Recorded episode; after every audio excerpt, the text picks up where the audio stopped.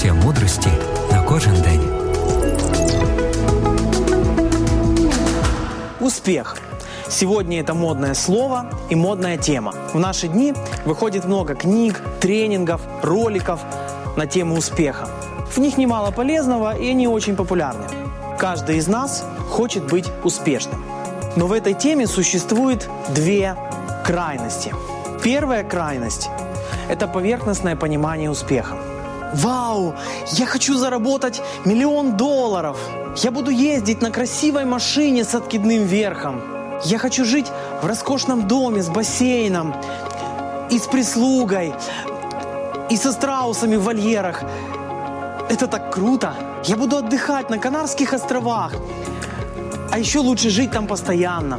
Я буду знаменитым блогером-успеховедом, светским львом и тусовщиком. Буду пить мохито и общаться со звездами современной эстрады. И так далее и тому подобное.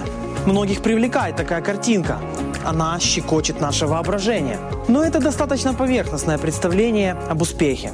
Чисто внешний лоск принимается за успех.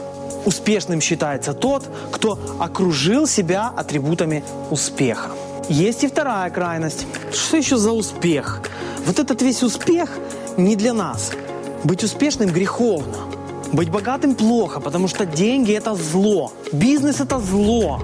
Весь окружающий мир – это зло. Тебе нужно всего избегать, всего бояться, всего сторониться. Нужно жить бедно и уединенно. Нужно сидеть тихо, скромно и не высовываться.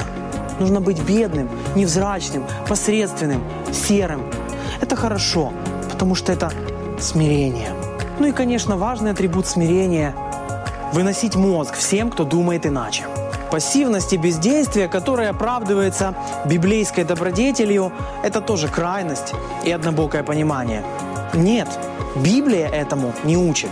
Думаю, за эти две минуты на меня некоторые даже обиделись. Потому что и первую, и вторую крайность многие на самом деле всерьез поддерживают. А в чем же золотая середина? Библейский успех очень практичный и реалистичный. Внимание! В Библии успех связан с тем вкладом, который ты делаешь в этом мире. Ты успешен, если нашел свое предназначение и реализуешь свой данный Богом потенциал. Желаю успеха!